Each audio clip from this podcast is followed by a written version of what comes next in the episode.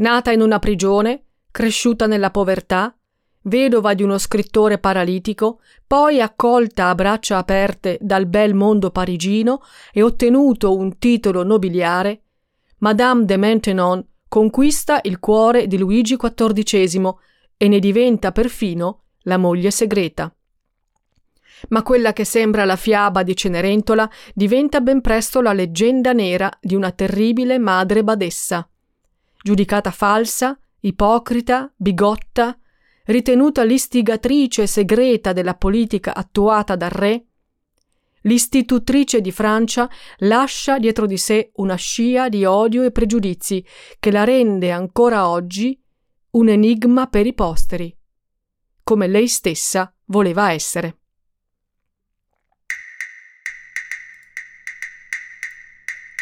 Io sono Carmen la Terza e questo è Donne Intrepide, un podcast di Libroza che racconta le storie di donne che hanno superato gli stereotipi del loro tempo, hanno vinto i pregiudizi di genere, hanno sfidato le aspettative della famiglia e della società. Donne più e meno famose, ma sempre donne vere, donne con pregi e difetti, donne che incarnano le contraddizioni dell'epoca in cui vivono, donne a volte difficili, spesso solitarie e controcorrente. E proprio per questo, donne intrepide.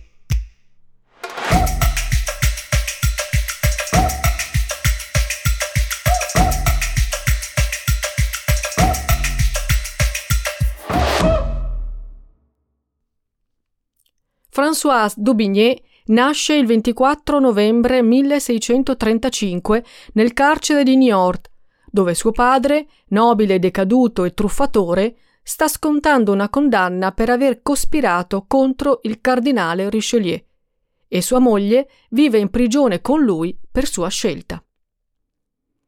A tre anni Françoise viene affidata alla zia paterna, che la accoglie a braccia aperte. Con gli zii e i quattro cugini, Françoise trascorre anni felici.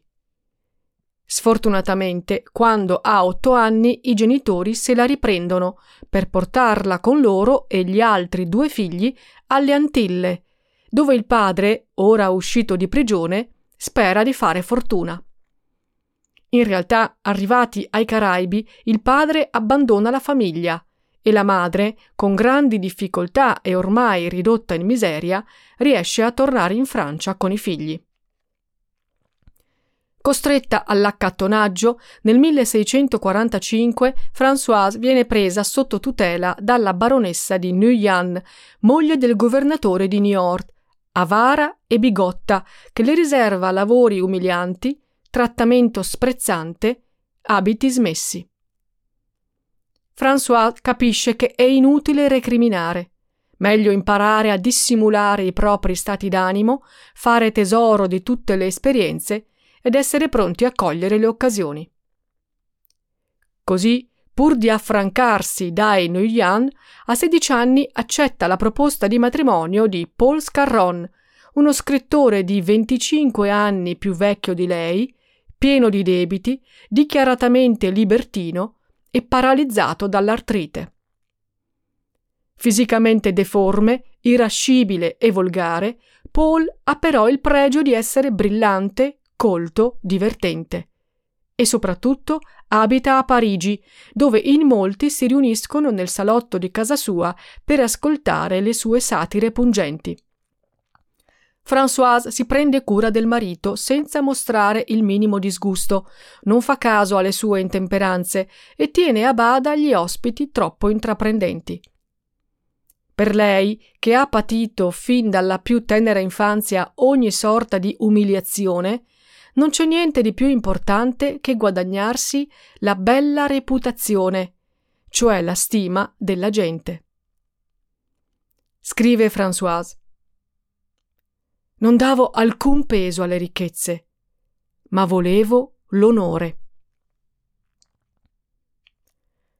Nel clima effervescente della capitale, inserita nella bohème letteraria della città, Françoise scopre la propria vocazione mondana e i salotti mondani scoprono lei. Accanto a un marito paralitico e provocatorio, lei spicca per eleganza e buone maniere. In molti si meravigliano della sua fedeltà a Paul, ma per lei la disciplina è l'unica strada che può condurla all'autonomia. Nel 1660, con la morte di Paul, Françoise conquista l'agognata libertà.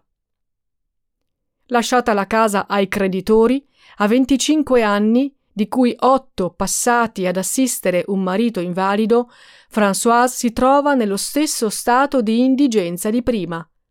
Ma ora sa come badare a se stessa e soprattutto la sua nuova condizione di vedova la libera da ogni legame di dipendenza. Per di più è molto bella, più alta della media e ben proporzionata, ha grandi occhi neri, capelli scuri, bocca carnosa, un bel seno. Ottenuta una pensione dalla regina madre Anna d'Austria, Françoise si dedica alle opere di carità e inizia la sua scalata mondana nell'alta società parigina. Ogni sera è accolta nei salotti che contano, invitata a cena in case nobiliari.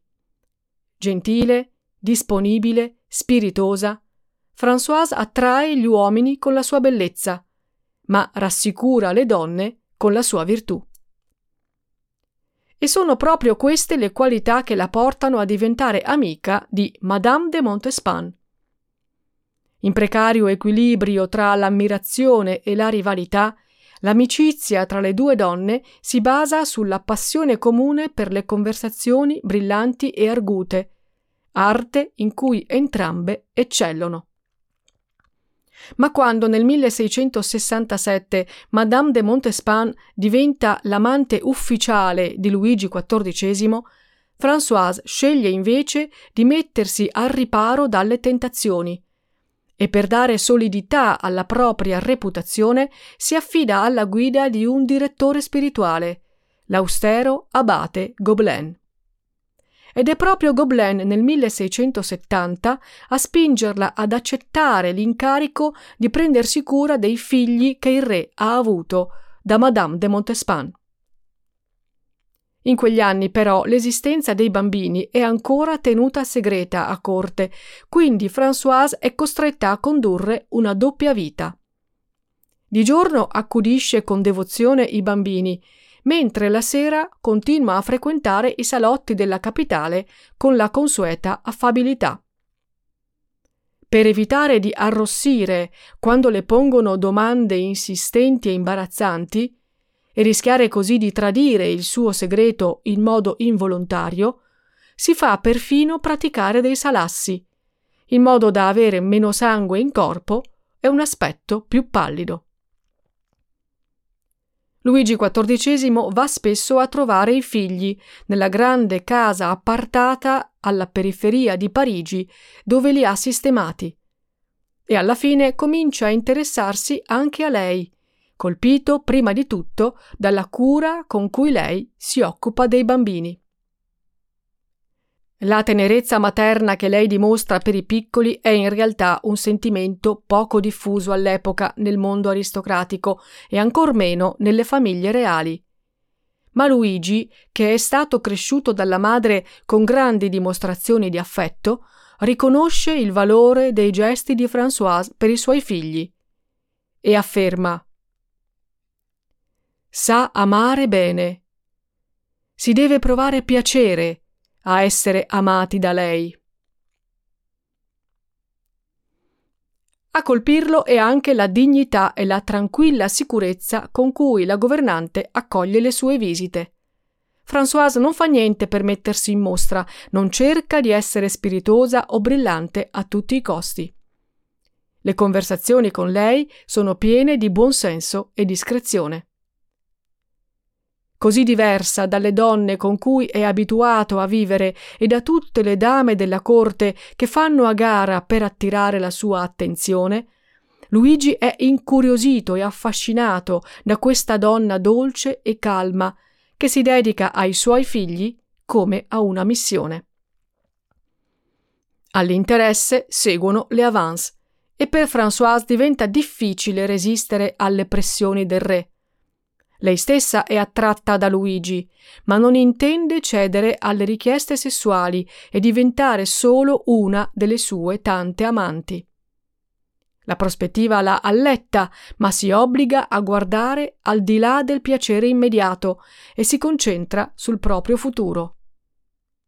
Così, mettendo a frutto la propria maestria nell'arte di sottrarsi, convince Luigi ad accontentarsi dei piaceri della conversazione. Poi, però, ogni volta che il re se ne va, lei crolla nello sconforto. Ha paura di essere travolta dagli eventi ed è consapevole che la sua condizione è precaria. Per avere supporto e consigli si rivolge sempre all'abate Gobelin, il quale la esorta a continuare nel suo incarico, anche quando nel 1674 il re riconosce i figli avuti da Madame de Montespan e li chiama a vivere a corte. Per Françoise il compito diventa ancora più arduo.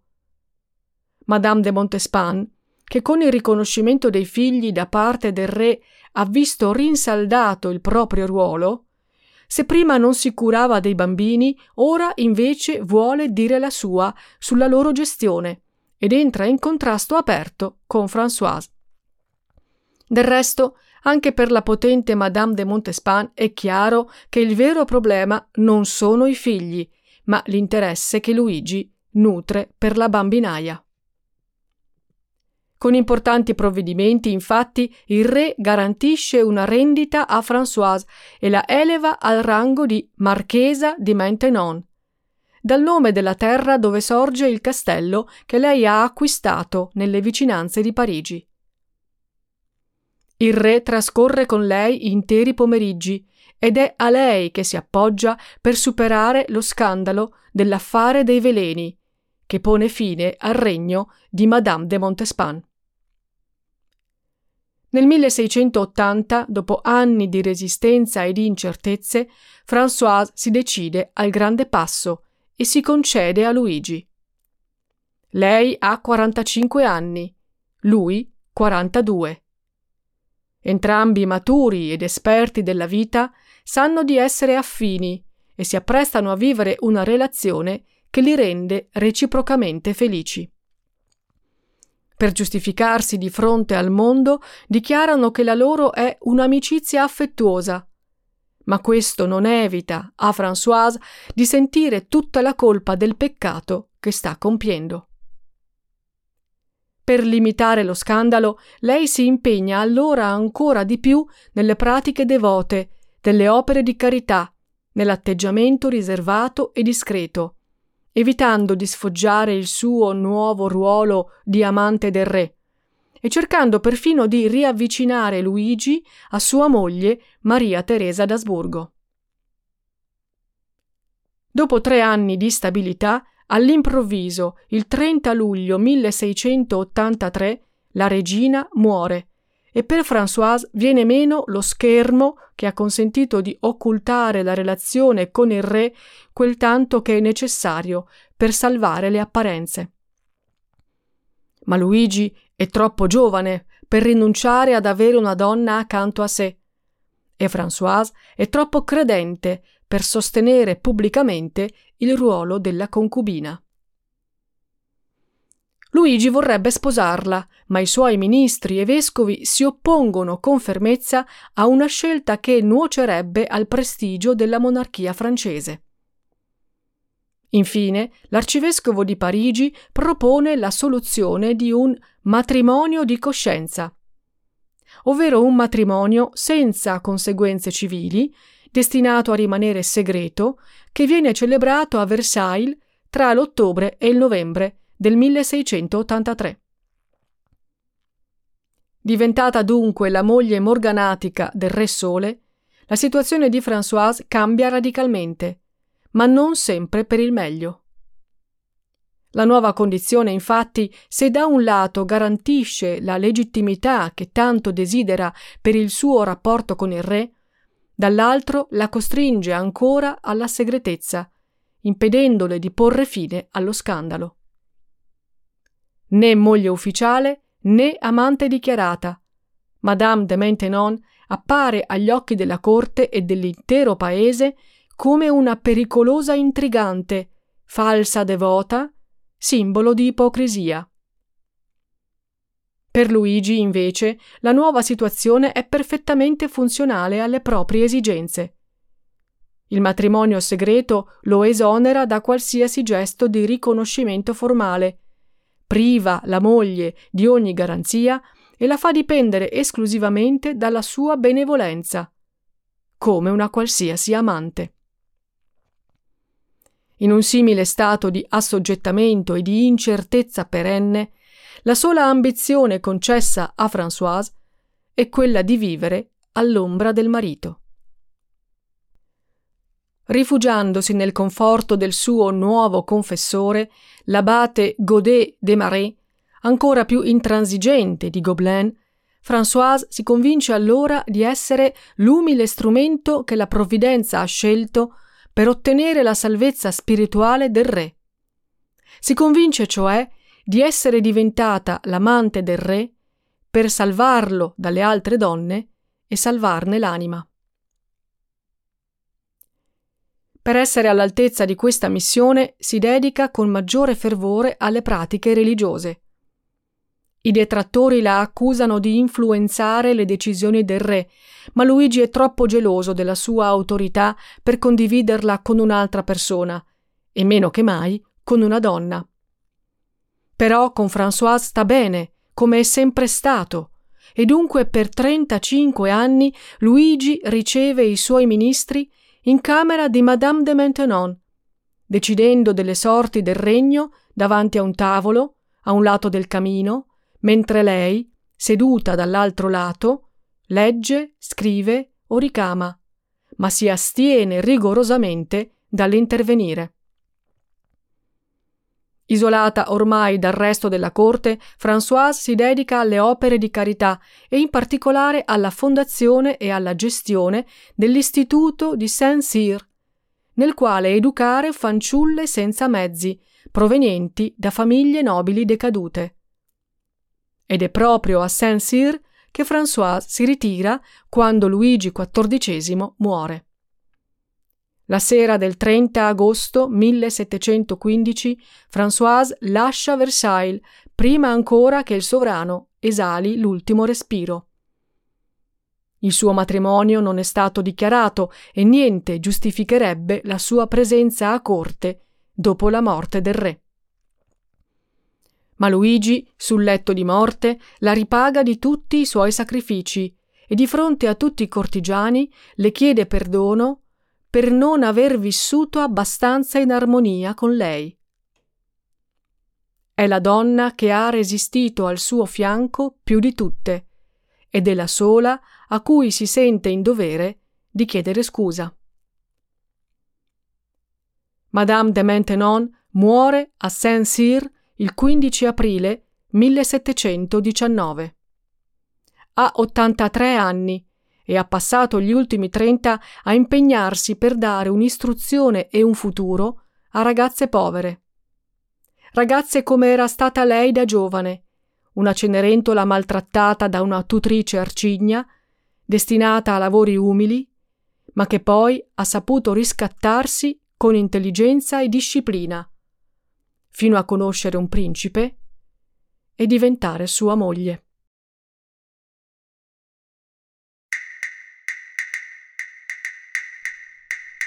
Se ti è piaciuta questa storia, ne puoi trovare tante altre nei libri della collana Donne Intrepide, editi da Libroza e disponibili in tutte le librerie. Donne Intrepide è un podcast scritto e condotto da me, Carmen La Terza, e prodotto da Libroza. Io ti ringrazio per l'ascolto e ti aspetto alla prossima storia. Alla prossima, donna intrepida.